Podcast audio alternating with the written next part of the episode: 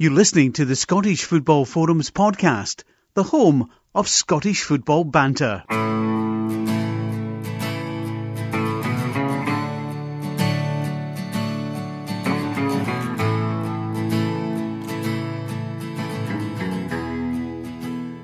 Hi, welcome to the latest episode of the Scottish Football Forums podcast for its season 12, episode 20. Uh, I'm John, I'm your host for tonight, and there's no other regulars on tonight, just me, after a wee break last week. Well, I had a break, uh, the other John did a podcast. So I'm delighted to be joined by Connor and Patrick from Cloudhouse. How are you doing? Good, thanks, mate. How are you? Aye, good, aye, yeah. Good to have you, you guys on. Doing good, Nice. mate. Happy, happy to be here, man. Looking Yes. forward to it. ended up being a bit random in terms of how we arranged this podcast because um, not long after I'd seen you guys support the theatre at St Luke's, I met Connor at the Crowne Plaza Hotel. Yeah, cause I, so I do we kind of acoustic gigs there and stuff. Um, and obviously, I it was like was that the week? It was the week after I think the the dictator it wasn't was, yeah. I I think it was was maybe September weekend, yeah. the next week. Um, so pretty good, man. That was nice. It was nice to you know see somebody there that was you know actually kind of you know our gig because obviously that gig I kind of usually do. It's just kind of, it's very background music. Obviously, you saw yourself and. Yeah. Um, so it was nice to man see somebody that was was actually heard the the good stuff. Check you guys, eh? Hanging about at the Crowne Plaza. I know, I know. Ooh. I found it a bit weird. Eh? I like we, it was the afternoon as well, and I was like, you know that way, like usually there's maybe a bit of background music, like actual kind of tunes on the radio or something like that. I was like, doesn't sound like it's the radio. And then I, there it was. I know. Connor was sitting away. I'm pure hidden away. Aye. I like Um, hiding at the plaza. So, like for those people that don't know about Cloudhouse, describe yourselves. So I'd say we're a kind of indie rock, kind of alt pop band. Um, obviously from Glasgow, but all the members are all kind of from. I'm. I think I'm the only one in the band from Glasgow. Yeah. Pat, um, originally from up in Aberdour, kind of Fife way, um, and then Jack and Callum. Um, they're both from kind of Wishaw and Lesmahagow.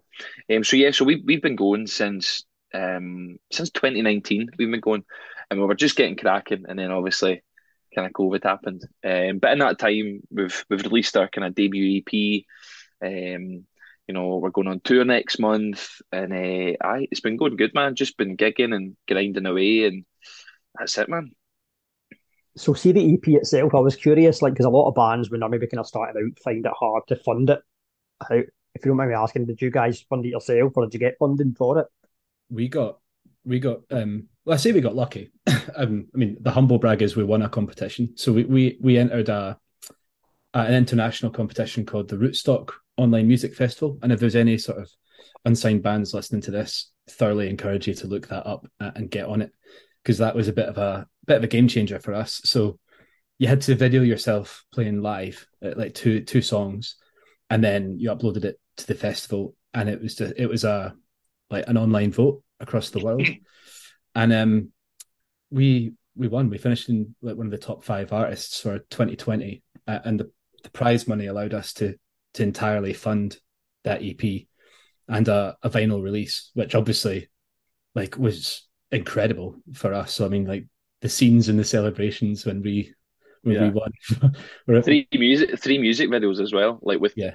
Yeah. you know re- really high high quality stuff. Like it was it was unbelievable, and it was when the money came through as well. We were all just like, "Is this actually real?" Like we couldn't, you know, it was mad that we had actually won it, and yeah, um, so it was pretty good. So, but apart, I mean, everything else we completely self fund. You know, we're we're kind of on our own, and um, basically any spare penny we get, we're sticking into the band, and any money we ever make at gigs, it's just right back in. It's it's you know it's we don't make obviously same way most bands, and we don't really make any money, and we just stick everything in and try to make a better product every time. But that was was an amazing, you know, It was such leg a up, head leg start. up, yeah, oh, big time. such a big head time. start. We Was couldn't that have afford we couldn't have afforded that without that. Aye, and quite early as well in terms of being a band as well to be able to do that. A hundred Right at the big, right at the beginning, it was you know like we say we started just before COVID, um, and then I think that the first time we all got together again was when we went and did that video for for that festival. Obviously It with was- the lockdown and all that, it was the first time we were kind of all hesitant to meet up at that point, but it was the it was the best thing we did. Um, it, it was just as I think it was like the stars totally aligned because it was like it was the day after you were allowed to meet up inside work again. So like Right. we obviously were allowed to meet up and and just record these two videos. And on it, it's one of those things when you just think absolutely nothing of it, but you've got to try because it's what if what if we don't do this? So I mean, it's the best thing we ever did. Like it gave us such a head start, and um, yeah, need to look for another competition now. Fun doing videos. You like doing videos for the music? Well, especially those three that we did. I mean, those three for the, the first three singles that we kind of released. Um, we were down at um, West Bride, and I think it was was it the November we did the videos, Pat? The October, November. Um, yeah, it was November, and it was like the And- coldest day known to man. It was freezing, and we decided as a unit that it would be a great idea if I, I went into the water. So basically, the, the the three videos were all linked, and there was a story kind of running through, kind of theme running through them all. Um, and basically, in the the second one, the song is kind of about, um, you know, there was it was kind of like being lost and kind of coming back to shore, basically in the in this video, and we decided it was a great idea for me to go into the water in November time, and it was it was absolutely. I mean, you did get like borderline hypothermia, didn't you? Oh, I was so ill after it. Like it was so bad. And the worst thing was was because it was so cold. The idea was I was going to sing it when I, when I was kind of floating in the water, and it was so cold that I couldn't actually get the words out.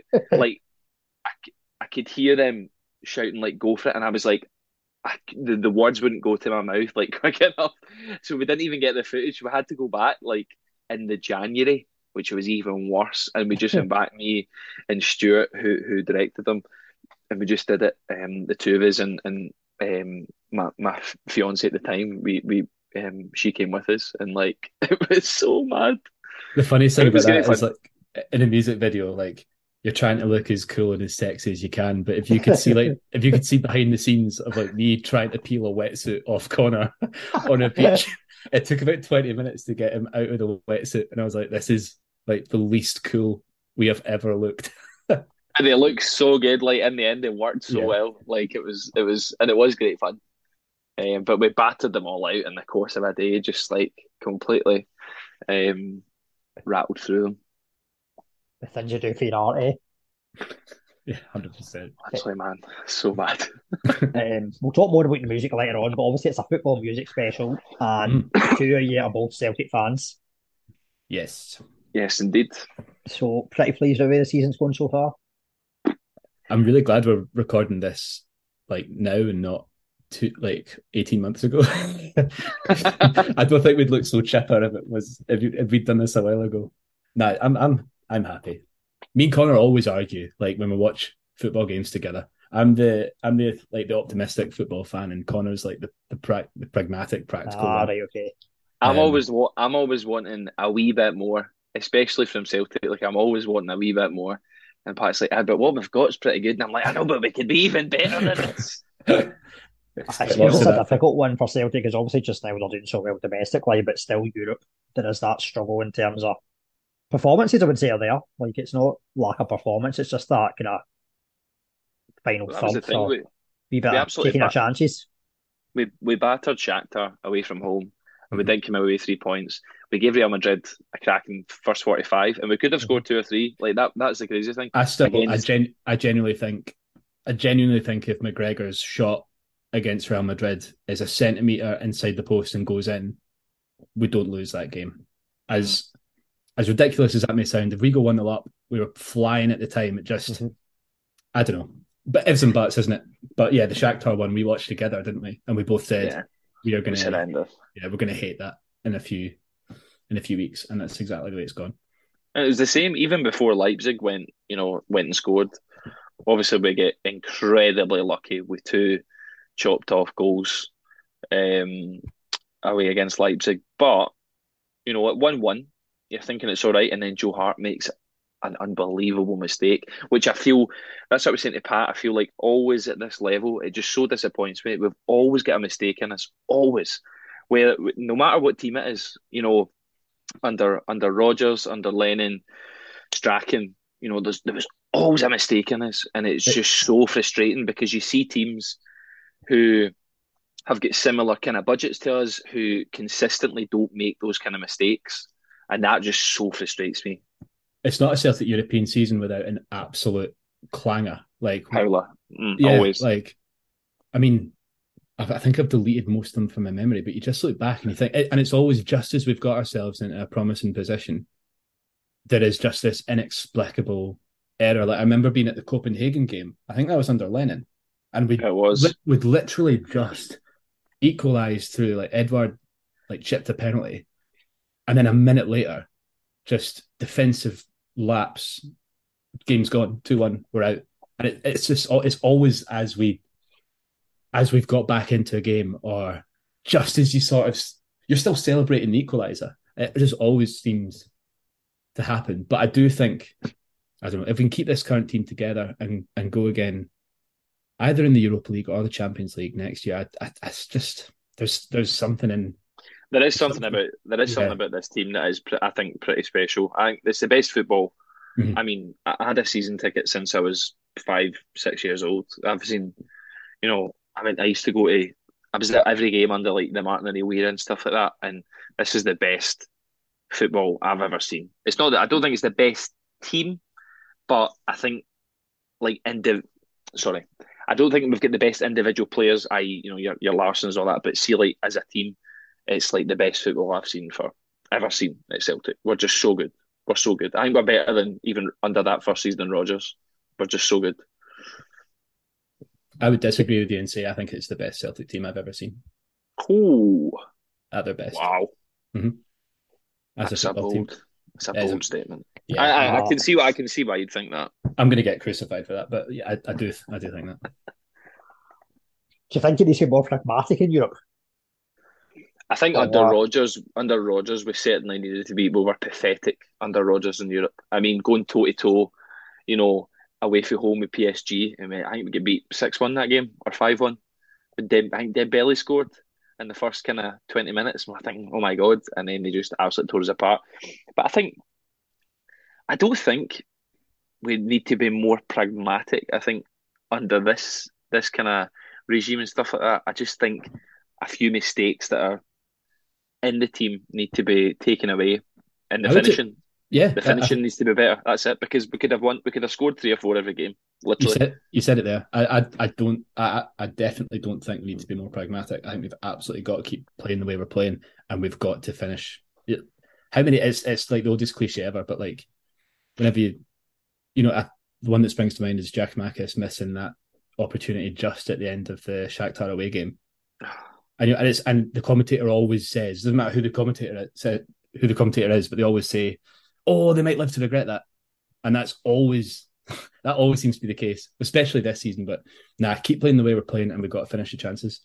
Yeah. Aye, and so that's basically what it comes down to is just taking the chances on it when you're ahead, like playing mm. well. And, and the thing is, you, you can't you, you get punished against good good teams. We don't get punished enough in the in the SPFL. We don't get punished enough clearly. Um, you know, we could you can scrape by games and stuff like that if you're playing well, but against top level opposition. And I, I don't care. I don't care who it is you're playing against in Europe.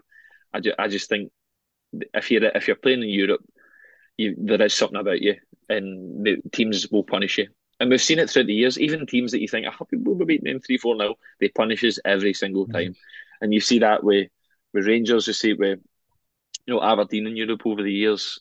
Um, even Hearts this season. Hearts have been absolutely hammered this season as well. Yeah. Um, and it's team, European teams just punishing man. It's so crazy. Aye, well, it's not been a good season for Scottish teams in Europe. I mean, you think we were all excited by the fact that there was three teams going to be in the group stages, and then what is it between the three of them? They've got is it two points? Two. No, I think the Hearts won. No, Hearts won. Hearts won a game. Um, so five, five points, maybe. Um, yeah, four points in total, I think. Uh, but Celtic aren't out of Europe yet. We're going to beat Grand Bernabeu. Uh, well, we need is it we need to beat we need to beat Shakhtar tomorrow, and then, and then take something to, take something at Madrid. But the, is it do do we need do we need Leipzig to then beat Shakhtar if we want yeah. to finish third? Is that what it is? Yeah. or we need all three of the teams to have fielded an, an eligible player. We've had that before. Aye, but it was Celtic though, would it? Aye, it Yep. benefited. The, the, the Sion game. Aye on aye. Sion won it. Always check the always check the paperwork. Do you know? No, was it and and uh, Legia Warsaw as well? Mhm. Yeah, it happened twice. Did, but did, did it happen with Sion? Did it happen Yeah. with Sion? Yeah, Who, it who did. did who did we end up playing when and then Uh, and then they beat us? Was it? Mar- who- whoever. Ah, it was we. It was Maribor. It was Maribor, No, and I think- they beat us. No, I think Maribor was after Legia, was it? I don't know. Either way, we've been given a lifeline both times and absolutely like, made a pig's ear of it. So So I just need to hope for that. Then. Never know. You never know what can happen. I, I I really hope we can get a victory tomorrow. I think just for a wee bit of morale, and obviously the weekend. I think we'll be flying after the weekend's game in terms of. I, I don't think you can underestimate what a win like that can do for a for a team's like confidence. Like we've been playing well, obviously, but obviously we had a few weeks kind of no playing too well. Um, but I think the last the last three games, the Hibs Motherwell game, then the Hearts game, we weren't we weren't firing at all cylinders on Sunday, and we still scored four goals, and we should have scored another one, yeah, and we should have had a penalty. Aye, with the old VAR controversy. What are you thinking of it so far then? Because it was busy at the weekend anyway. Oh, well, what a- I, I mean, you were away, and I was texting Pat every two minutes, like screaming. What, a and podca- I'm- what a podcast to have two Celtic fans on. I know, by the way. I, I, listen, I'm, I'm, I'm Oh, not going to scream.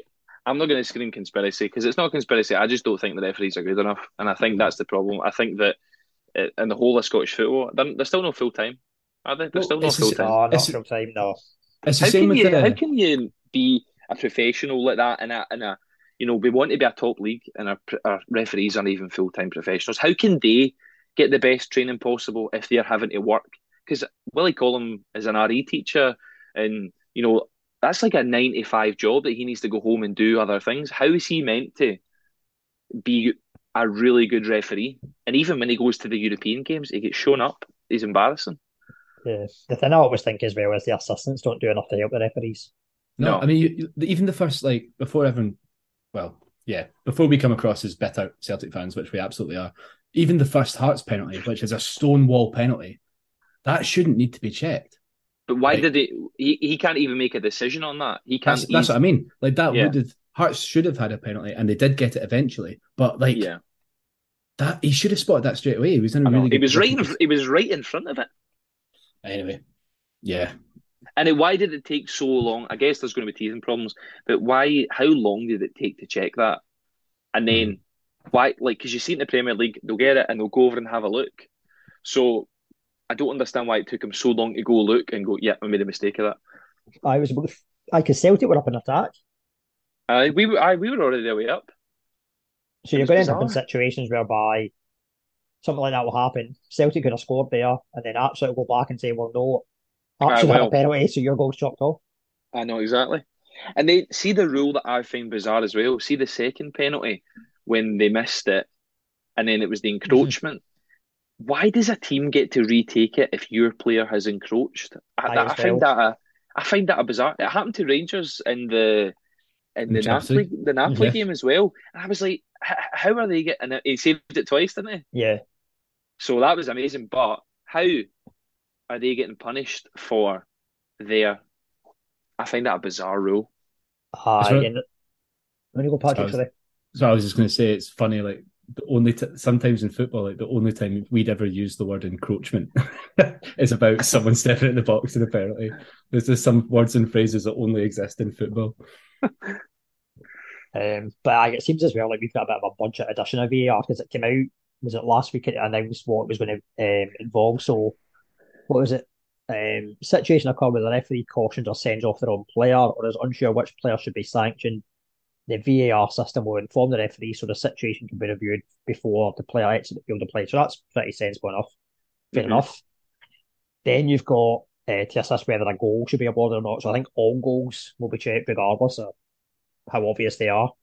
Um, the role of VAR is to assist the referee in conjunction with the award or non-award of a penalty, um, and that includes the play in the build-up to the penalty. And then the last one is to assist the referee in the case of straight red card incidents, not yellow cards, nor second yellow cards. So surely if they can check a red card incident, they can check the other cards. That's bizarre. I don't really get it. I know people will complain about like the time it takes, but surely if you're wanting to make the correct decision and have this technology helping Yeah. the game, It's here to it's here to assist you, except for when you need assisted with this. I know. That's Yeah. strange. And then in Scotland, we've not even got goal line technology as part of it. Is that Hmm. not included in it? No, Oh, so it's only those four things, which is I don't know. So we Whether it don't have the goal. We don't have the goal line. I didn't realize. I didn't realize that we didn't have that. I thought they had the wee watch thing. Uh, as far as I've been made aware, we don't have the goal line technology side of things, which That's seems true. Excellent. Excellent. That will be. Co- that won't be controversial at all. That happens, especially if it happens. if it's a Celtic scoring against another team. oh my god. That's, Celtic that's- Rangers. That's it. When it'll happen. That's literally that's horrendous. Um, My see, God. you're both in favour of Ardo, do you think? I, I am in favour of it. I think there's too many decisions over the years that um, many teams haven't got. So I'm I'm definitely in favour. I get it, kind of. I don't like. I, I get what Andrew's saying after it. He was like, "Oh, it slows the game down." But if it's quicker, that's better. We don't. I don't think it's ideal if we're spending four minutes to check a penalty. Um, that that was terrible. Um, so if it gets better, I, I'm I'm delighted with it, man. Because then nobody can can moan. I hate when people are like, "Oh, but you you know you got away with it. It was a lot, whatever." So I'm I'm happy if um if it helps. I'm delighted with it to be honest.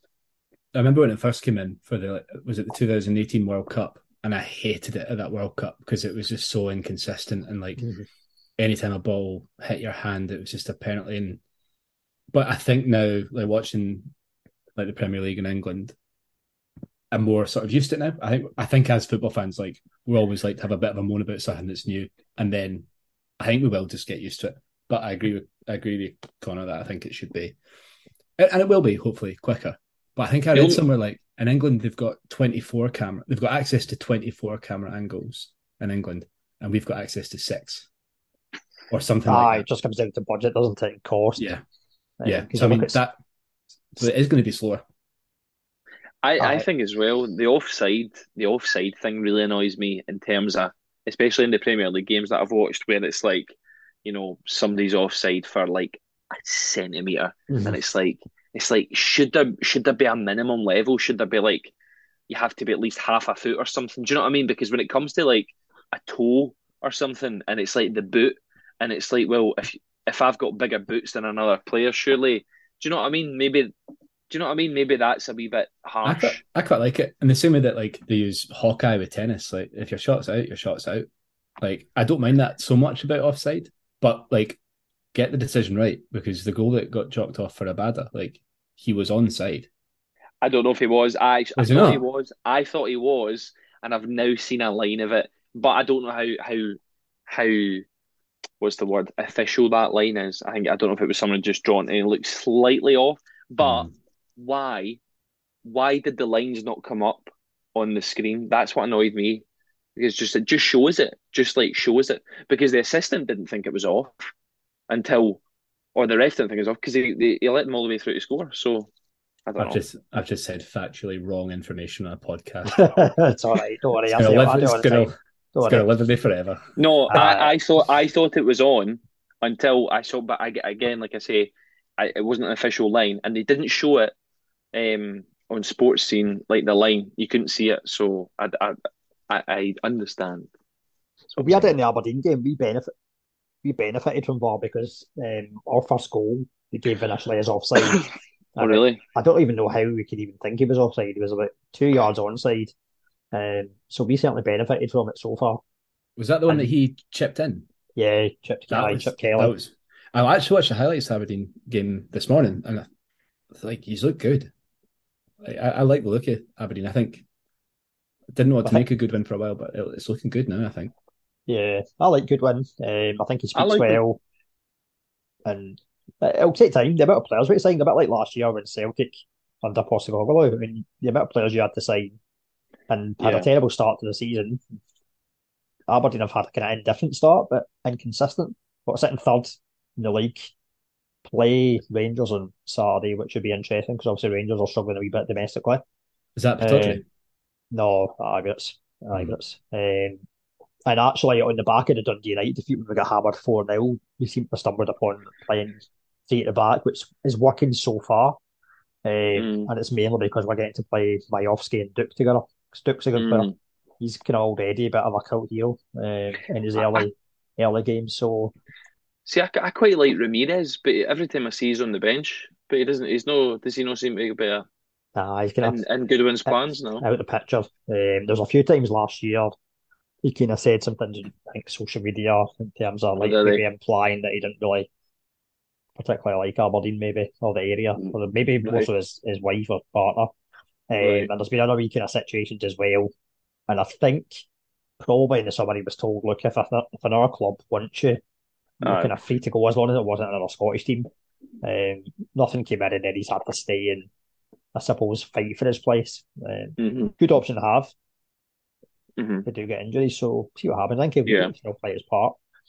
Do you like Um, Scales? Do you like Scales at the back? yeah, he looks good so far. Yeah, I, I interested always to- liked Liam Scales. I thought he was decent. Same we've also been playing him at centre back, whereas I think any time he played for Celtic, really, it was at left back. Uh, he did Oh. play left back. He scored a few goals for us as well. He scored a few Scored a- times. Scored a belter in the League Cup. I think we definitely we definitely like to keep him, uh, but whether I could I could see him going. I could see him because I don't think he wasn't in that. Well, did he come in under Lennon?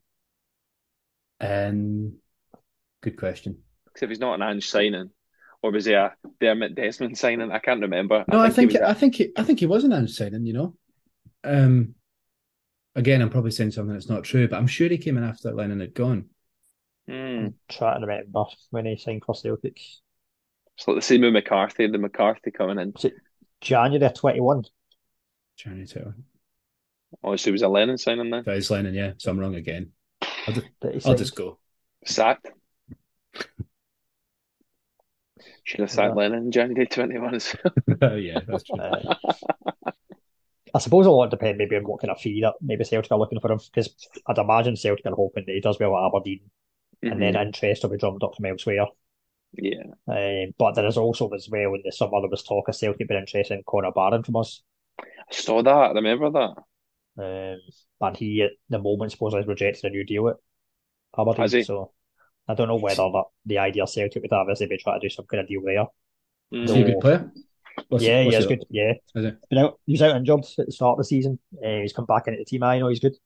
Um, and even as well, I say some kind of doing well at Aberdeen. Anytime he's played for Scotland under twenty one, he's looked good. I watched him done well. against Belgium under 21s. He didn't look out of place at all. He was, I think he was man of the match actually. Nice. Um, Nice. So, aye, good player from that side of things. So, I you say Connor, you're a season ticket holder since your age of what five, six? I gave it up um, last year. Um, was it last year? Was it the COVID year? I can't remember, but I gave it up just when obviously I wasn't working and stuff like that, and um, when there was no gigs, and because obviously I just so I just kind of do gigs, acoustic gigs in between um, the band stuff just to kind of keep Right. me going, and obviously obviously that dried up for quite a consider- considerable amount of time. Um, I ended up working in the shipyards and all that for for like a, a year. Um, which was mad. Um, so I, so I, I've, I kind of gave it up then, but I need to. I will, I will get it back eventually. It's just, I just don't have the, the time because I'm, I work Friday, Saturday, Sundays basically now. Um, just with gigging and stuff. So, but we watch, like I say, watch pretty much every game. Pat and I try and watch as many games together as well. Um, and I, yeah, generally I try not to miss a game. Even when I'm at gigs, I'll be sneaking. I've got like a tripod that attaches to my, my mic, my mic stand. try and sneak as much in as I can. Um, but um, but yeah, There'll, there'll be a gig one time and you, uh, you'll be playing and Celtic will score this like really important goal and you nearly just integrate it into the song like just a big a big scream and shout or something like that, get the crowd involved. absolutely, man. Or the or the opposite and Celtic concede. I know. Aye. No. And the splitters come out for that side of things. So why it's been a good year for you guys in terms of like gigs. Um, what played a audio start of the year? Yeah. Sold it audio in March. That was our first. That was our first gig of the year, I think. and then was it King Tut's in May? Yeah. We played. Yeah, we played with Lucas State. Supported them. Um, at Tuts. Um, and then we went, um, went, to, went, went to Brighton. Yeah, went to Brighton. Played played a festival in Brighton, and then came back. Sold it stereo.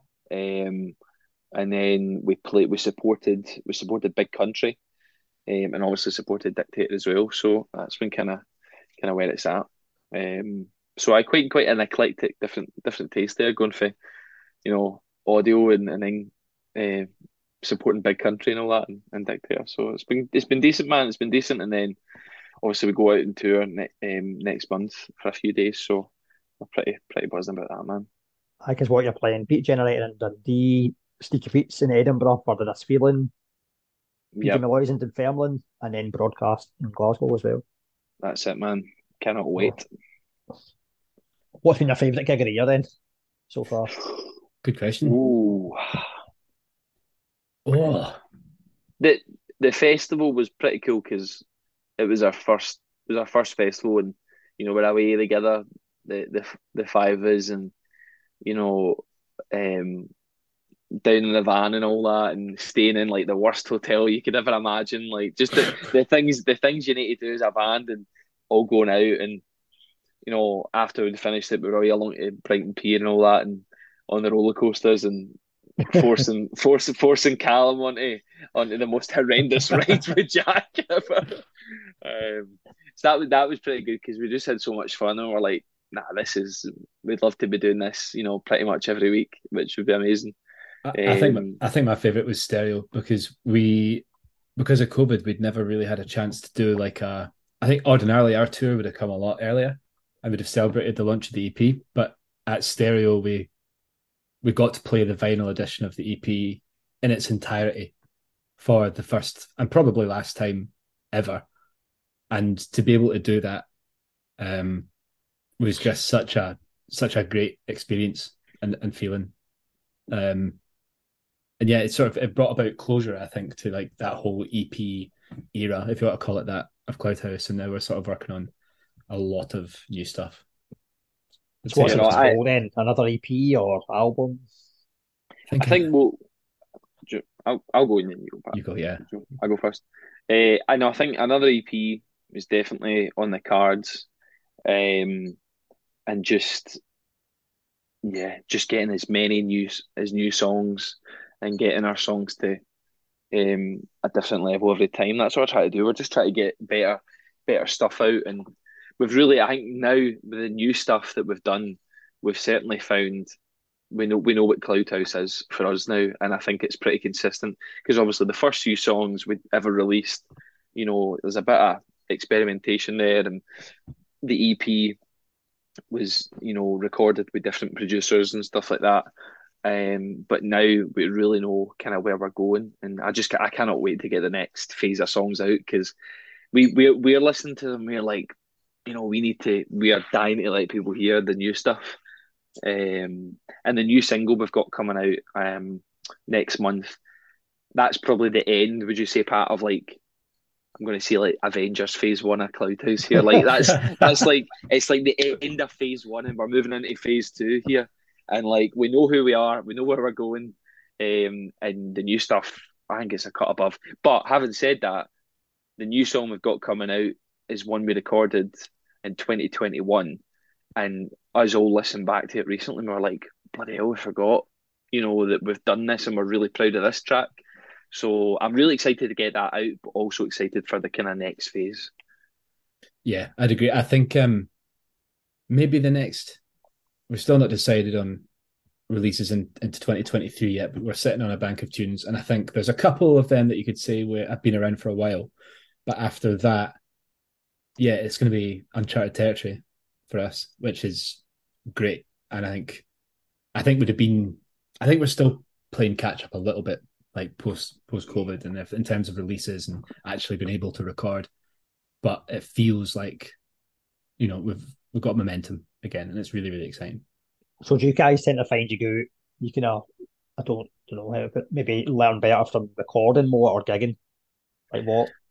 But probably both. I think there's there's stuff to be learned in both. I think every gig we're always like, oh, I wish I could do that better. I wish I did that better. And there's there's nice wee learning curves. But I think um, for the recording, I think just as musicians and all that, I think we just feel a lot more comfortable as a unit, and we know we know each other a lot more now. The more we've recorded, and it's just I think what's good is the next time because we're going to record in December, and I feel like we're all going to go in really excited this time rather than oh we're going to record. I'm dead nervous. What's it going to be like? But we're all like, nah, let's get in here and do what we want to do. You know, really enjoying it and stuff we've been working on for a while. So I'm dead excited to get back in. But no, um, there's loads to be learned. I think we both. So in, in the back of that, then with the new era, like being a slightly different kind of sound. Do you think? What do you think, Pat? Put me on the spot. Um, it's we're not we're not radically changing, right? So it's not going to be like a metal EP as much as I'd love that. Um, I think it's I, I think we're just getting better at songwriting, to be honest, and um, like it's actually kind of crazy to think that after like a year of being a band, I hadn't really realized that we had, we had an EP like that. Yeah. That's that's quite odd. I, I just just think about that sound, reflecting on that. It's the first time I've sort of thought about that. Um, but I think now we're just because we've been rehearsing so much more, we've been gigging more together. I just think these songs that we're working on now are just maybe a little bit more mature and a lot more. We're a lot more confident, I think, in what we want to sound like. So I think if we went to the studio now, we'd we'd have more of a voice as a band. Like oh, the producers we've worked with have been brilliant, but I think now we've we've got our sound sort of sussed. And yeah, we, we know who we are now. Yeah, but that's not to say we're churning out the same stuff. I think we are definitely exploring the sound, but we'll always sort of. It's so hard to explain, isn't it? It's so hard it's, to quantify. It's it's weird, but like for instance, we were rehearsing last. We, we had a kind of writing session yesterday, and we've got four or five new songs that we're really excited about, and they are all slightly different, but they all sound like Cloudhouse, and that's the funny thing we said. We were like, these are all slightly different, but there's something that just links them all together. That's us, and that's just quite exciting. Um, and we can bring that now to each kind of song. I think um, one of the um, things we struggle with most is when people say like, "What are your influences?" and we're we're like, "Well, just good music." like we we don't really want to carbon copy anything. Or, yeah, and the four of us have got such different music tastes that like, I, I think that's what makes it gel and, and work. But we always struggle when people are like, Who, "Who's your favorite as a band? Who do you want to sound like?" Because there's just so many. If we started a list, we'd all end up falling out about who. Yeah. Ah, you want folk to say that's Cloudhouse as opposed to that's Cloudhouse. It sound like X Y Z. Exactly. Definitely. Exactly. Definitely. Um, from that point of view, I would say though, from listening to you've got a knack for like you know melodic anthemic tunes, even in terms of subjects that are quite difficult, maybe to sing about, they're still uplifting. For sure. Thank you. For sure. There's a good quality. Appreciate that, man. Um, Appreciate that, man. So that's for, from my point of view. Um, so apart from that, 2023, what else would you say you've got planned? More, hopefully, bigger festivals, man. Yeah, hopefully festivals and gig uh, gigs. You know, bigger support slots. We want to try and get as many good kind of support slots and just build our fan base. Just play to new folk and stuff. And obviously, it's great. We could we could put on a show in Glasgow, put on a show in Fife or whatever, and we could probably, you know, pack it out and stuff. But we want to try and get more folk and more folk into us and and, and, and just build. Um, so yeah, so hopefully next year we'll bring that and we just need to keep working away and grinding away. And I always say to the guys, I'm I'm I'm this like I believe in like kind of manifesting and what you put out you get back. And I'm always saying to the mm-hmm. guys like we, we need to just be like aiming so high because there is no other option. I am not doing anything else. And I'm always saying that to the other three, the, the other guys. I'm like, we're never doing anything else. This is it. This is it. We're in this now. Um, I even I even got the band logo tattooed on my arm just to prove how much I am I am in this now. So I was like, I was Uh, desperate to change the logo after that. but even if it did, it was it was still the principle of being like, "This is it, man." You know, there's no there's no way out of this band. So, um, I think we, pessimistic, pessimistic football fan, optimistic musician. Yeah, that's, that That's sums good. up. Co- no one's ever summed up Connor better. Aye, I think new people in new places is the mantra for 2023. I would suggest. See, in terms of your gigs that kind of get arranged, then are you all doing that yourselves? Like, even when it's support slots, do you reach out to bands or is it bands contact you? So obviously, like, Well, if like it's a dictator in big country, like it's good, Bit both, I good think. support slots to get. yeah, both. but but bit of both. I think the for the most part, um, all the gigs we've we've kind of ever put on that have been our headline, we've always done ourselves. We've never kind of had a promoter. Um, obviously the Edinburgh gig, that's a promoter, um, which is that's a um, you know, a bit of a first for us in a different city with a new a new promoter that we've not worked with. Instead, obviously DF, obviously run Tuts Yeah. and stuff like that. Um, obviously the Tuts gigs that's all been DF, but all the kind of own headline shows is all us. And then obviously Dictator, um, you know, the guys in the in PCL reached out and Big Country um, were kind of passed on as a recommendation, which was was class. Um, so yeah, so just stuff like that, but um, yeah, just trying to get trying to get you know sonically um, similar gigs is obviously quite difficult, and because there's a hell of a lot of competition, obviously, Yeah. um, with other bands trying to get good support slots. So, um, yeah, just need to keep grinding and knocking on those doors, man. The weekend on Twitter was a big uh, controversy and debate about the whole Louis Tomlinson thing. Was it Skinner Brothers trying to like say it was lying that he was getting all these I- I- fans supporting him, but I saw that, and do you know something? See, I, I think I've, we've had this conversation before, Pat. See, me ten years ago, you know, I'd have been like, "Oh, no way, man! I'd I'd never play with somebody who's sold out or something like that." See now, I'm just like, my mindset has totally changed over the last few years. I'm just like, I would just love to play music to, to new people. I really don't care who it is. I honestly don't care. Um, and I think, you know, I've been trying um, to have a more of a, an appreciation for, for everything over the years rather than I don't I try not to slag people anymore. Maybe like when I was younger, I'd be like, oh, that band's rubbish. yeah, But now I'm just like, I try not to do that because I know how hard it is, and I know, you know, I know how awful I would feel if somebody was like that. And that probably sounds, you know, a bit kind of cheesy, but it's true because my mindset has totally changed. But I saw that I saw that tweet, and then I also saw all the then the hate that they were getting from their Yeah. fans, and I also felt sorry for, for them because I was like, well, even that's terrible. Why why do people need to do that? Do you know what I mean? Um, It's a So shame you don't think that about referees, Connor. I know, me, same, call. Referees are a, di- they're a different breed, guys. So that doesn't count. Um, but no, it's, it's I think with music and because Pat and I, Pat and I both um, do a bit of acting as well, and I'm the same with that. I try not to when I go see films now. Uh, films now. When I go see films now or like TV shows and that. I try not to be like, oh, they were rubbish, up because I know how hard it is. yeah, Um, and I just try to think of it in a kind of different perspective. But no, aye, that that was mad. And I think, see, anytime you're going to jump on somebody with a big fan base, you know, whether it be any of those guys from One Direction or, um, I'm trying to think, you know, an an artist that causes, you know, di- divisions. Um, you're just going to you're just going to get arguments, and I'm I'm I'm just kind of I'm not there for it anymore. I don't have The the other energy as well, for that no one- anymore. No one's going to win the argument. No, never, never. So yeah, pick Aye. your battle. Pick your battles. I think it's one of those, like I remember, like I'm obviously a lot older than you guys. In the nineties, it was like quite common to bands slagged off each other, but I think it was part of the kind of media act and all that type of thing. Whereas But the by whole most of the bands were getting on, helped sell records. And all that. Aye. Whereas by all accounts, uh, kind of Louis Tomlinson, the bands that he's getting support of, he's actually picking them himself. It's not like he's Man, the like- Snuts, the Snuts supported them. Like, uh, All over it was the world. s- yeah, it was the Snuts, and then who was the other band? uh, Um, was it Voodoo's? I think they were there as well. And there was another another band who, God, I'd never heard of them, but I listened. I was like, they're bloody great. Um, and they were supporting them. Oh my God, that's going to really annoy me. Um, but a total genre shift, like you know, a total um bands that I would never ever have, you know, pegged for for playing with with you know that kind of act.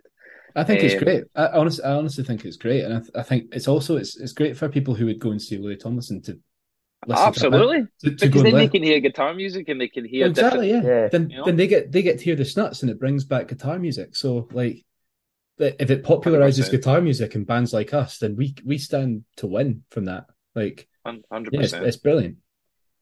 Right, exactly. If you can get reach out to like all these different countries and play places that maybe you wouldn't get a chance to Uh, at Scot- this stage in your career, then Yeah, why not? a not? Scottish That's a Scottish rock band. Like, it's brilliant. I know. It's a, it's a, it's a bit mad. It's um, aye. I feel like we're all, we're all just quick to to jump on each other, man. We're, we all have a slagging, but um, You're all, all there for the same thing, the same goal, isn't it? That's it, man, and and I and I get it. Like it's, you know, music is such a divisive thing, and I think, um, I mean, even like you know, Green, Green Day are my favorite band, and even then, back in the nineties, when they get their you know their major label and all that, they were labeled sellouts, and everybody was like, you know, like from the the punk scene and all that, been like. Never listen to this band again. They're crap. They're crap. And even people like you know Johnny Rotten and all that trying to slag Green Day. Even up to like a couple of years ago, he was like slagging them Ron, ironically. Um, but like, do you know what I mean? Like, I, when because when I go see Green Day, they're still the same, still these same musicians. They still write, you know, amazing songs, and they get to play to sixty thousand people just because they went to a big major label and everybody in the world got to hear them. I would choose that all day long. By the way, all day long. if anybody's listening, I know, I know. Um, so in terms of like support slots and stuff like that, who what would be the dream support slot for you, Patrick, first of all? Um, well, for me right now, it would be the 1975 because uh, Connor's laughing because like he knew I was going to say that. Yeah, You know, um, you know my answer. So you know, yeah, it would be. Yeah, 1975 for me would be it. That would represent a a, a dream come true. Like, I, if you told me right now that was going to happen, although Connor and I do all the manifesting in the world, I would still have to pinch myself. But that would be incredible. Um, yeah, on a more sort of Scottish scene level, I'd love to play with like Fatherson or, or Declan Welsh or something like that. We- We've we've loved them for for ages, and I don't think we'd be writing the music we wrote if bands like that hadn't been about. So, yeah, that that would signify a massive step forward for us. Connor, Green Day are busted. uh-huh. So, so I did read an interview where you did say that you were a busted fan when you were younger. Oh yes, when I was Who wasn't? Oh, I, I think I saw them by the way when I was like eight. Um, I used to have my wee portable CD player listening to the year three thousand. Um, but no, I, I I would say Green Day obviously. Um, but I'm going to do a total self promotion. I've signed with Green Day twice, which was the two best moments of my life. So How did that come if I, about? if I got to do that again, but with the full band to let the boys experience that, it would be insane.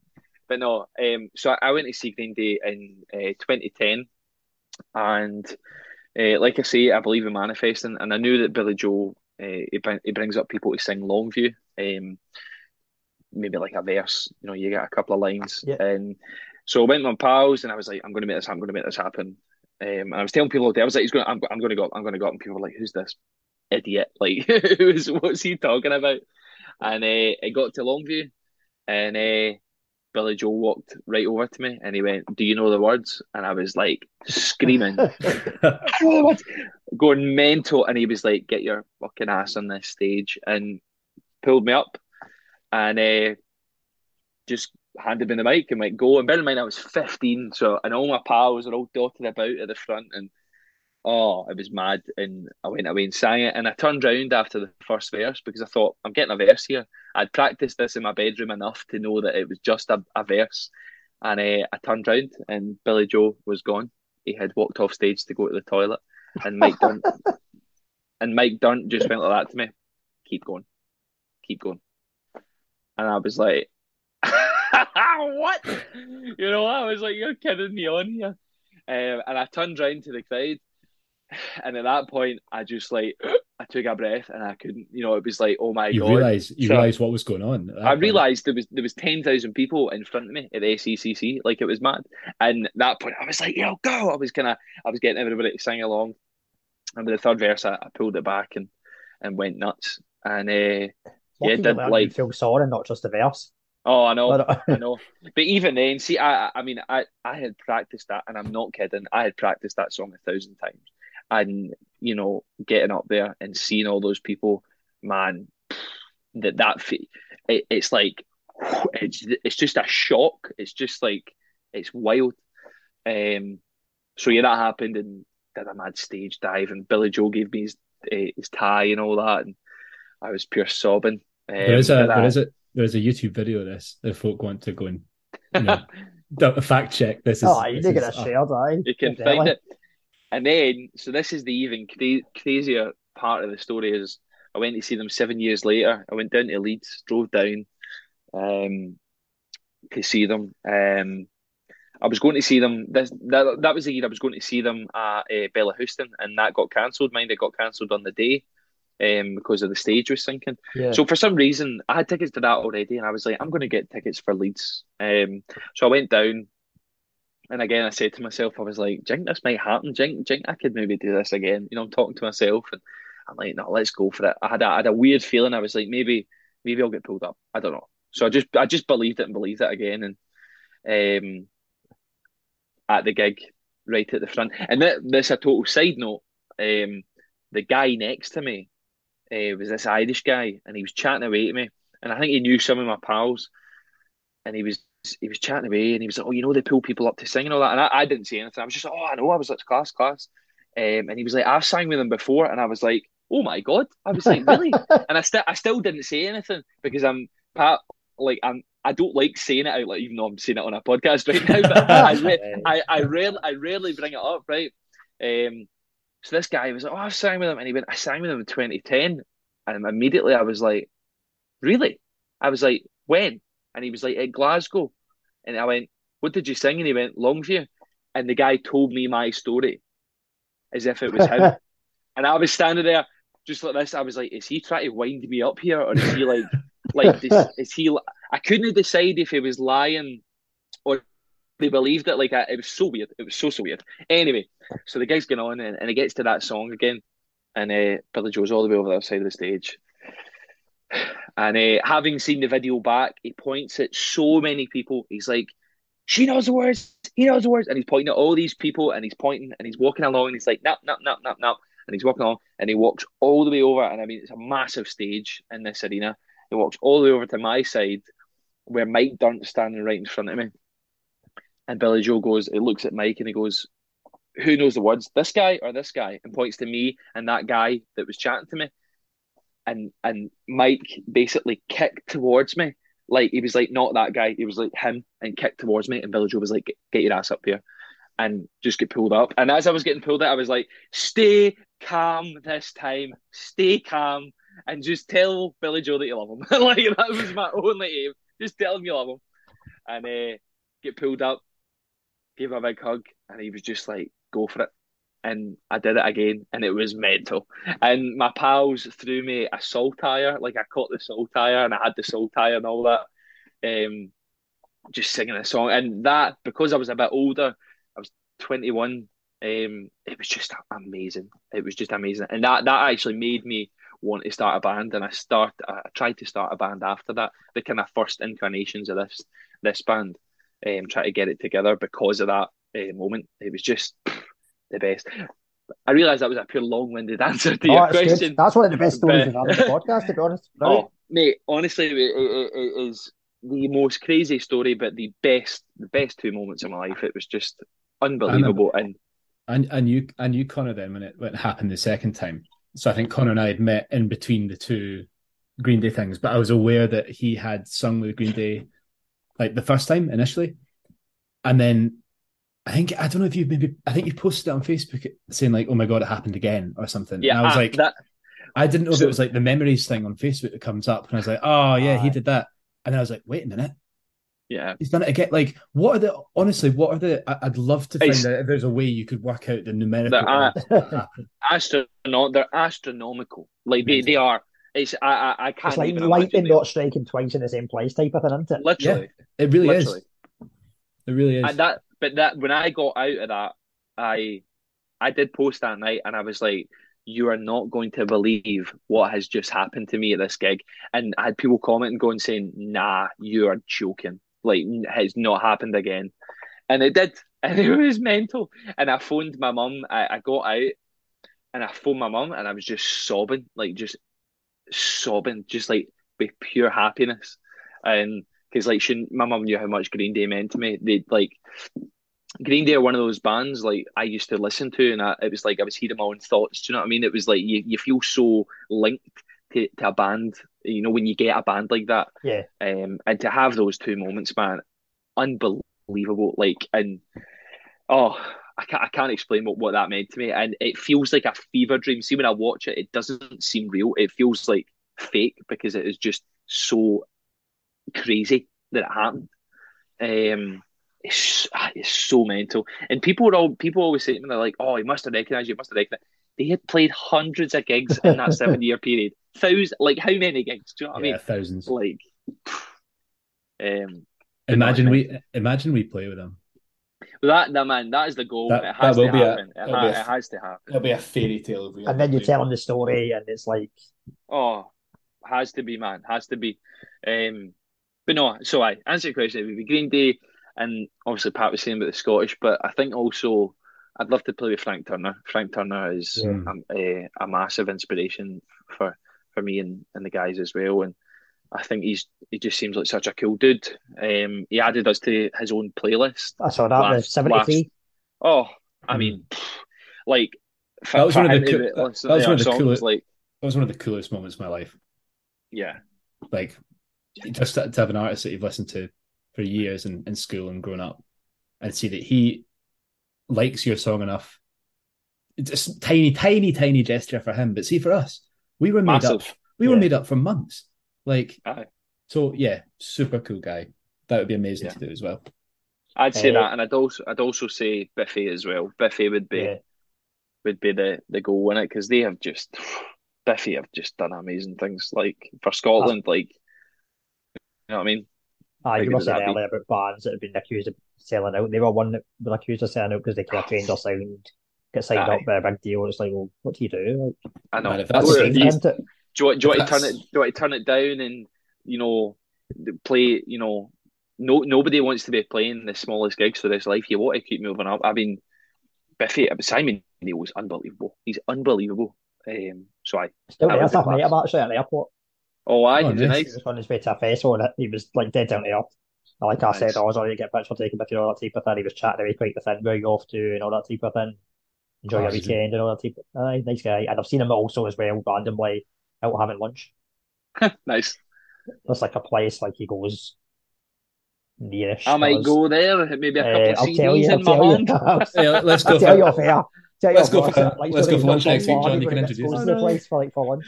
A Um, big but big yeah. box of vinyl in at this cafe. um, dream venue to play. What would be our dream venue to play both of you? For me, Hampden. Hampden, not Celtic Park. Oh, I good mean- question. I mean, obviously that that I mean, obviously that would be class, but I think just to for obviously gigs. How I mean, obviously there's not that many gigs at Celtic Park, and um, I think just I live across from and I grew up next to it, and I think um, I think playing at the National Stadium for me would be unbelievable. I mean, to Yeah. do that, like you know, feeling like feeling just so good to be Scottish, like it would be so good. Um, Hampden would Hampden's number one for me, definitely. I've told, the boys, I've told the boys I'll get uh, I'll also get the logo tattooed on me if we play the Barras. So for me, the Barras seems achievable. I think we can do it.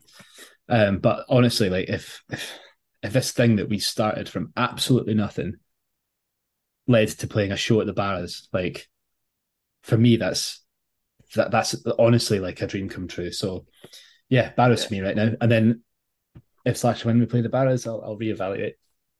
Aye.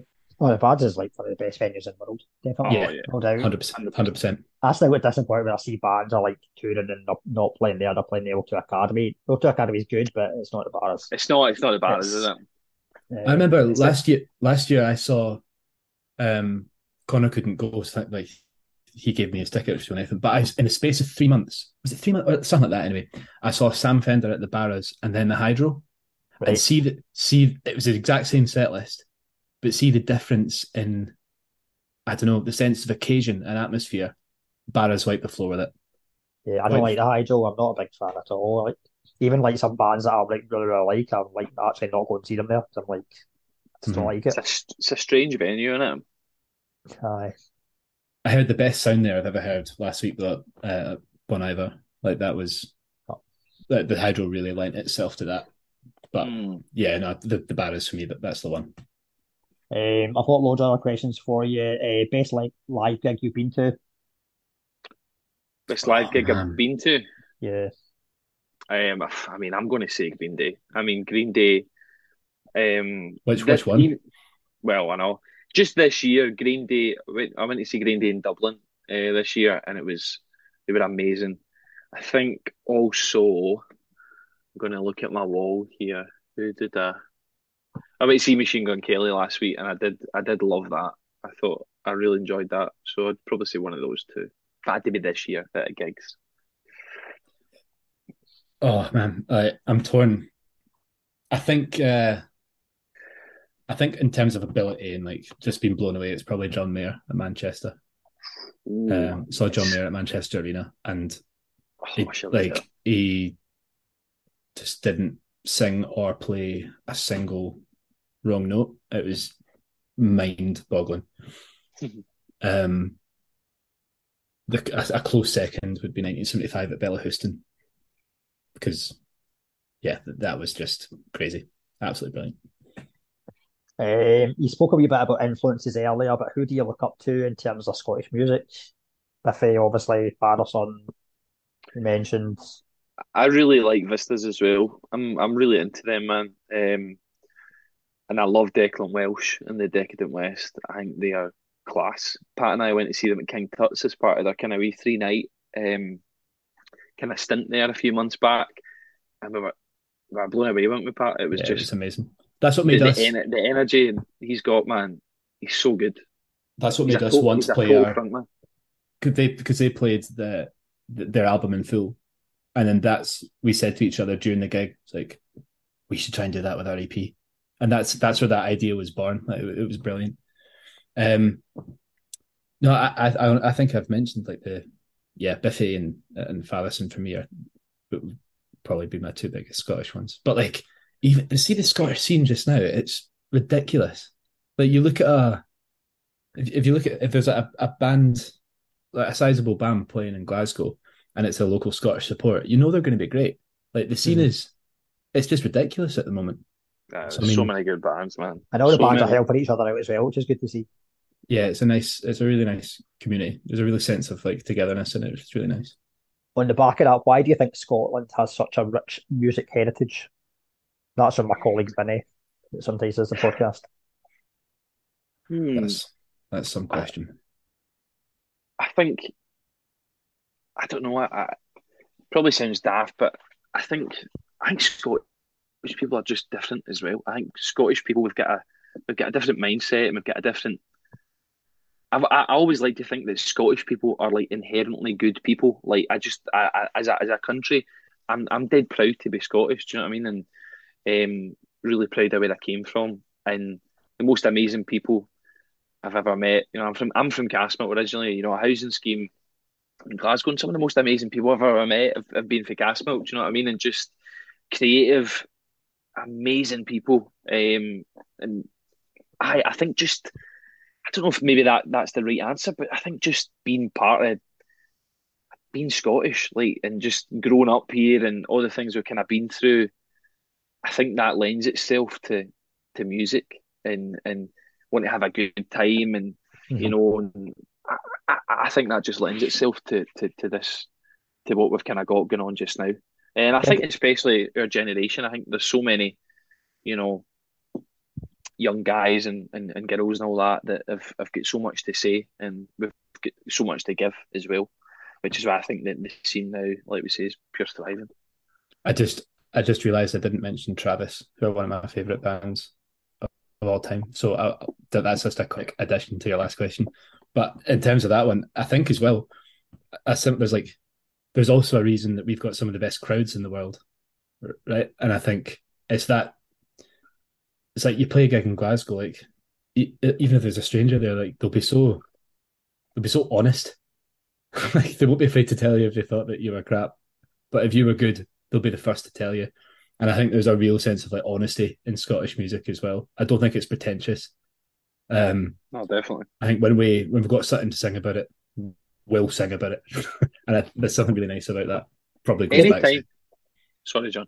I think it comes down to as well the fact that we're like seen as quite kind of macho type of people, and the music's mm-hmm. the way we express ourselves, in particular Yeah. in Scotland. Yeah, could be, could be, man. And I think, like I've seen, anytime, anytime a band comes into town, and you're at a gig, you know, whether it's the bars, even the Hydro as well, they're always just like they can't get a. They're pure blown away by the Scottish crowd, even the noise level, everything. We just love, like, just to enjoy, go and enjoy that, and the kind of the event. It just, it, I think it means so much to people. Um, when they go to these events, do you know what I mean? It's people. People build their life around it. Like, Scotland's got such a passion for the arts as well. Like, like we go back to like Robbie Burns and like, you know, writers, poets, musicians, folk music, traditional music. Like, Yeah. it's all there. It's in our ancestry. It's in our blood. it's great Uh, being Scottish. uh, Freedom. Exactly. There was some questions from like some people on Instagram. Now I don't know if this person knows you guys or not, but Lauren on Instagram asked, "Can you do any decent impressions?" Now I don't know if it's directed at either of you or whether it's like, see if it's the like the guys in the band that are not on. Then it's the question is like shit. Uh, but oh my god. who is I know- is the person that's decent at doing impressions? Connor does a great. This is a football podcast, right? You should hear Connor's Brendan Rodgers. It's unbelievable. Right? Pat does a great. Pat does the best Billy Connolly impression. Well, do your Brendan Rodgers for us, Connor.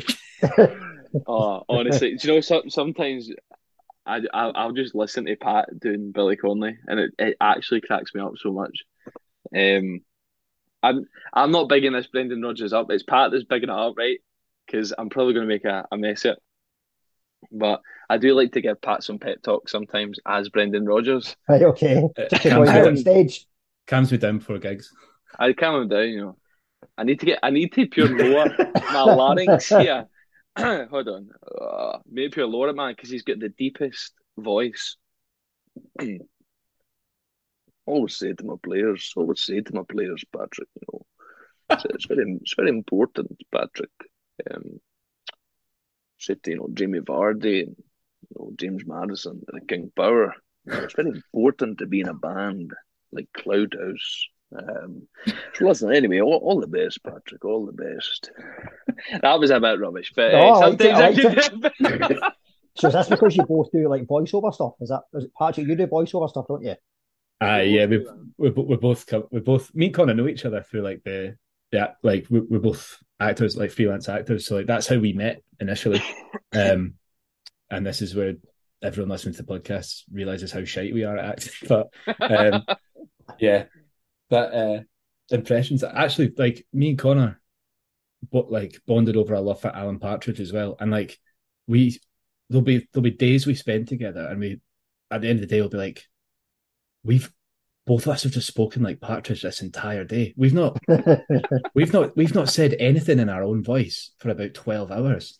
um, but I, I'm not going to attempt the Partridge just now. No, Good. I'm glad no. Lauren asked that question. Then, um, right, I'm not. I'm raging. Lauren asked that question.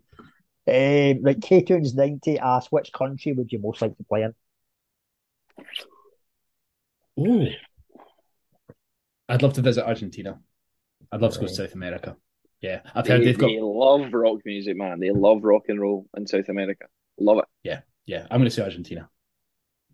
Good shout. I'm I'm going to say anywhere in America because I think it probably it used to be you know bands the Americans and all that would want to make it here and stuff like that but I think now you need to crack America that's when you know you've made it like big time so I think I think going to play a gig in the States or something like that and I think that would be class I think that Madison Square Garden or something like that. Oh, something like that, man. Pure, proper like Beatles. You know, what was it? Is it Yankee Stadium or something they played? Like, what was that? You know, the you know the gig when you can just hear people Yeah. screaming. You can't even hear the Beatles, man. Um, uh, something like that would be class.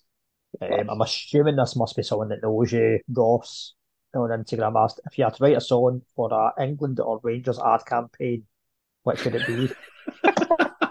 Which what, what, what did he say? Which what? Rangers or England, basically.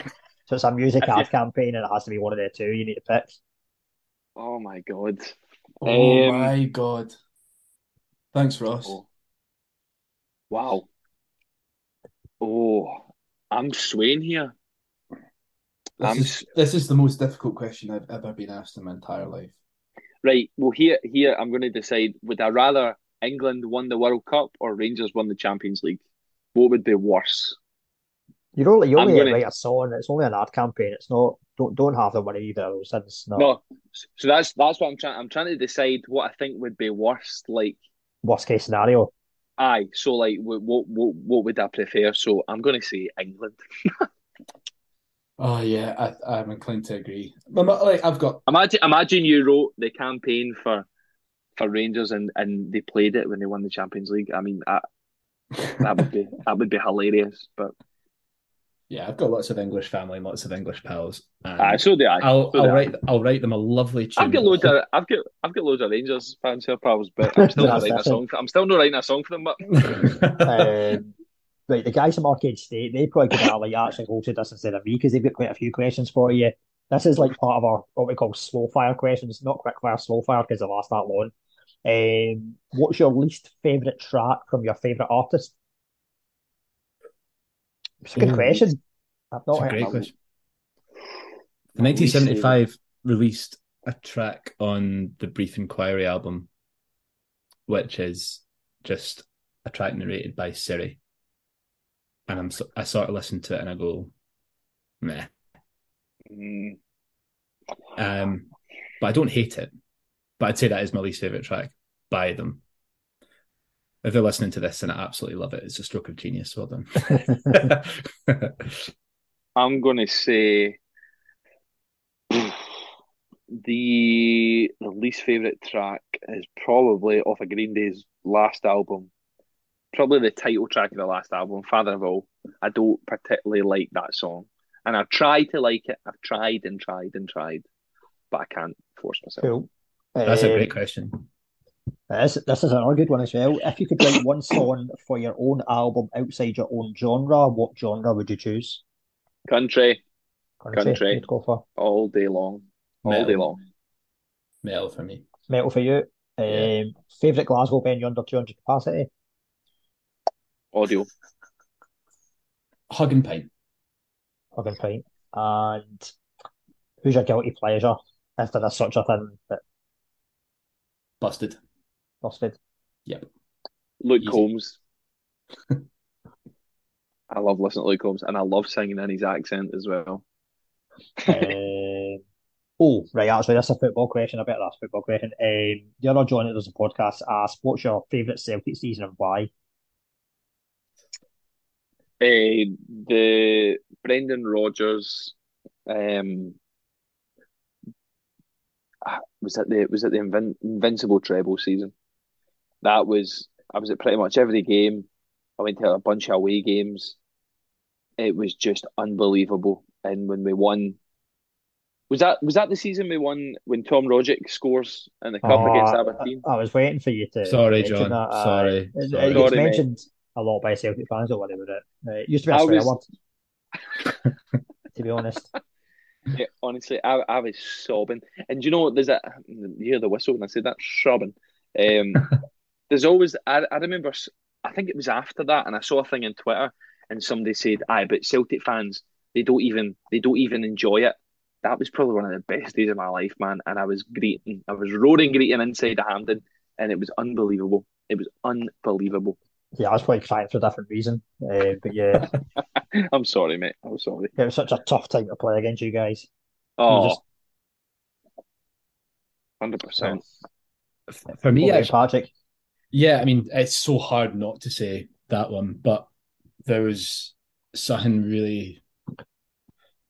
I love the season where we beat Barcelona 2 1. That's still talked about, and it'll be talked about until the day I die. And I think. I was there just- that night. Yeah, I wasn't. Um, I was working. I was working. I was working as a, working as a kitchen porter in a hotel in Fife, like running through to the restaurant in my in my like, KP Amazing. outfit to look at the scores and ran about the restaurant wild when Tony Watt scored.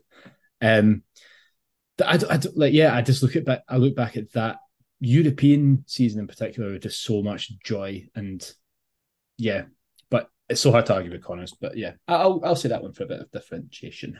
Right. Okay. Uh, Dead Sea Souls asked now. I mean, Connors already done shared a stage with Green Day, but if you can share a sta- stage with any act ever alive disbanded or still going, who is it? What would the venue be?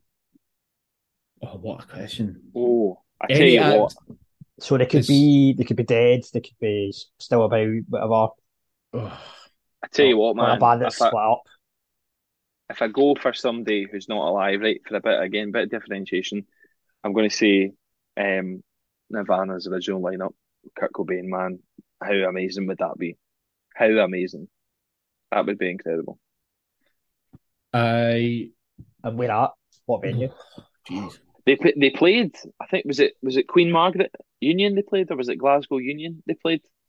Um, it was like one of the only times they came here. I think it was the only time they came to Scotland. Aye, because I remember being I, this shows how old I am. I remember at school when some of the guys that I knew had tickets for their gig that was going to be at Scotland, and then obviously wow. what happened. Wow. No, I'm sure somebody. I can't remember who it is. I think it's somebody like um, see Greg Hemphill and Still Game. I'm sure there's a story where he was at uni and his mate said to him, "I'm going to see this band tonight. Uh, do you want to go?" And he was like, oh, no, I'm not going to go. And it was Nirvana. And they were playing the Union. How amazing would that be? Aye, one of those like stories that could have been. You, you could have said, "Oh, I saw Nirvana at such and such a place." Aye. Mad. I'm I'm really struggling to give you an answer. I think um, the first one that came to my head would be I'd I'd love to. I would love to be on stage with John Mayer when he played his live in LA album. Oh, but album just purely to watch him because I, I, would be scared that if I was playing the guitar as well, he would just I would just look so terrible, and I'd have the mother of all imposter impo- imposter syndrome episodes. But yeah, I'll say that. I'll say being on stage with him for that. Right. Okay. Um. Right, where can folk find you on social media? So you can find us at Cloudhouse Band on most things on Instagram, Facebook, Twitter, TikTok um, yeah, just Cloudhouse Band. You'll find us, and then obviously on your your Spotify, your Apple Music, wherever you kind of find your music, you'll you'll find us. Um, and if you could stream us and follow us, that would be amazing. Um because um, as as we say, we go on tour next month. Um, from the 24th, 26th, 3rd of December, and then the 9th of December. So it'd be class if anybody could come and see us. It would it would mean a lot. I will share all that as well in terms of the gigs and stuff like that as well. That'd be class, um, mate. Thank you. Oh, there's a there's a free ticket for you, John, for the broadcast gig if you fancy. Sure, man. I think I've got Whatever, just saying that you're playing in Glasgow as well. Oh yeah. uh, right, uh, right, show stopping question. Um, best Celtic eleven of your lifetime. Is this a joint one? I would say like you have one. You can either do a joint one between you, or you can do separate one. Should we do a joint one, Connor, and just have a couple of yeah. arguments? Like, yeah, that'd be good. That uh, might that might good listening. Artur Boruc. I disagree already. Forster. Who you say? Forster. Mate, you, you can. I'll give you. I'll give you Boruc. I'll give you Boruc. Right. Okay. That was, that, was, that was like that was I, I, know because I know what he's going to do. I'm going to lose further down the line here. I'm, I'm saving it for something more important. when we get to centre midfield, and he's going to want somebody totally left field in here, Paul Telfer. Rabiu Ibrahim. right. Okay. Uh, what formation right. are you going to go? Do, do a, we'll do a, do a four four two. Make it easy. Right. Okay. Yeah, I mean that goes against all my footballing principles, but I'll yeah for the purpose of the podcast, let's do four. four inside, inside forwards, man. Yeah. Um, okay. Right, right back. Or start with uh, left back. Left back Tierney. Tierney, Tierney, hundred percent. Centre half. Van Dijk's got to be one of them. Me and me, I'll be for me. Not Bobo. Nah, big nah. man. Okay, Mjällby and Van Dijk at the back is solid. Right. I, I think I think right back is the hardest one to do. but I'd say Agathe purely because he was in the Seville team. But I, I think right back is the problem position for this question. I, I would simply pick somebody who I love and who, at his peak, was was class and gave us a lot of memories. So I'd go for Lustig. Nah, I can't. Have, like, can I? You can I trade in my goalkeeper? I, I get, I get, I get. So you got your times Lustig. What about Juranovic? I know he's only been there for just over a season. Do you contender? Nah. are you two? Are you guys too young for McNamara? I would say McNamara over over Agathe. Agathe didn't, I don't really remember Agathe playing right back. If he was more further forward, right, quite right wing back under O'Neill. Yeah, let's let let's say McNamara because I can't have list. I, I am not. I'm yeah. I I didn't. Yeah, Lustig was Simply. a problem player for me. Midfield's going to be hard. Midfield's going to be really hard.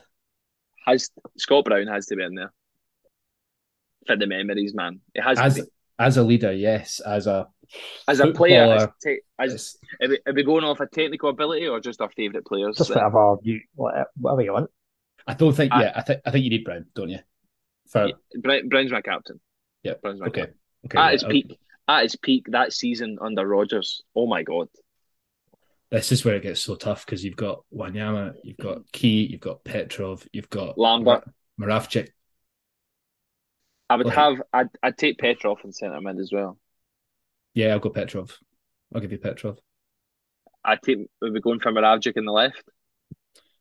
Oh, I think oh, you've got Nakamura, you've got McGeady, you've got Sinclair, you've got. This is tough. I'd I'd go Moravcik in the left. Uh yeah, yeah, okay. Yeah. yeah. Right and then right wing. That's so difficult. Right wing. Oh my god, who would we play right wing? It's got to be Gary Mackay Steven. um, oh man, McGeady. Peak, peak McGeady was at all. Would Forrest come into the equation, or is he I one feel, of these?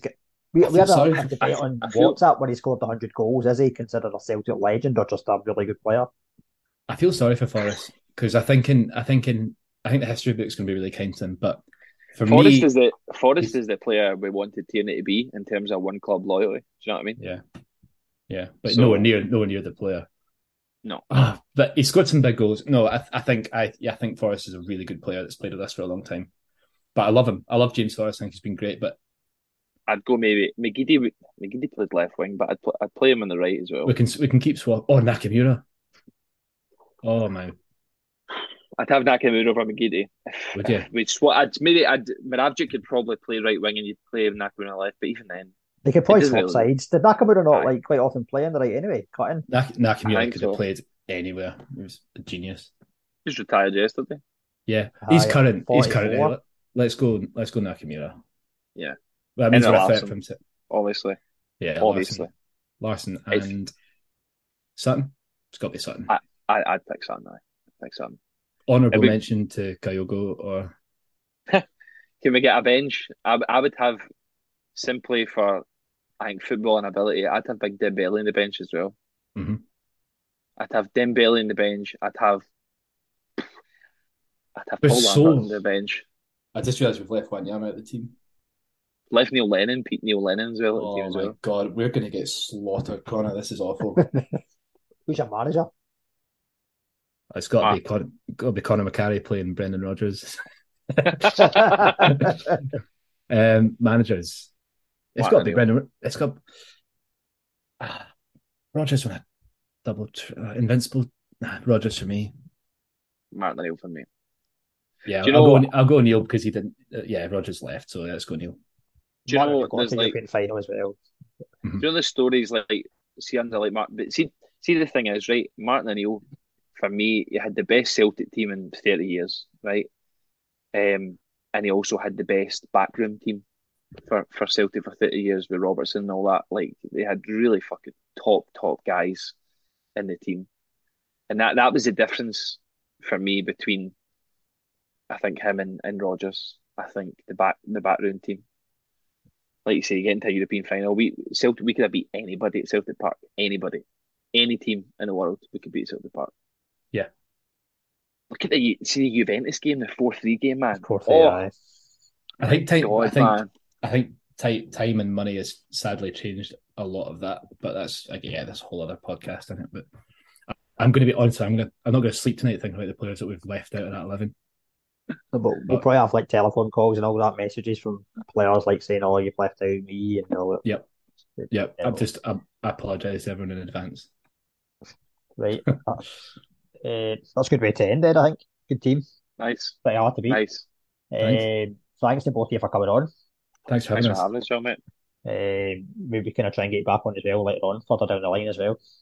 That'd be great. Good, I'll mate. jump on and start saying, "I've changed my team." I've changed my team. Well, we could, aye.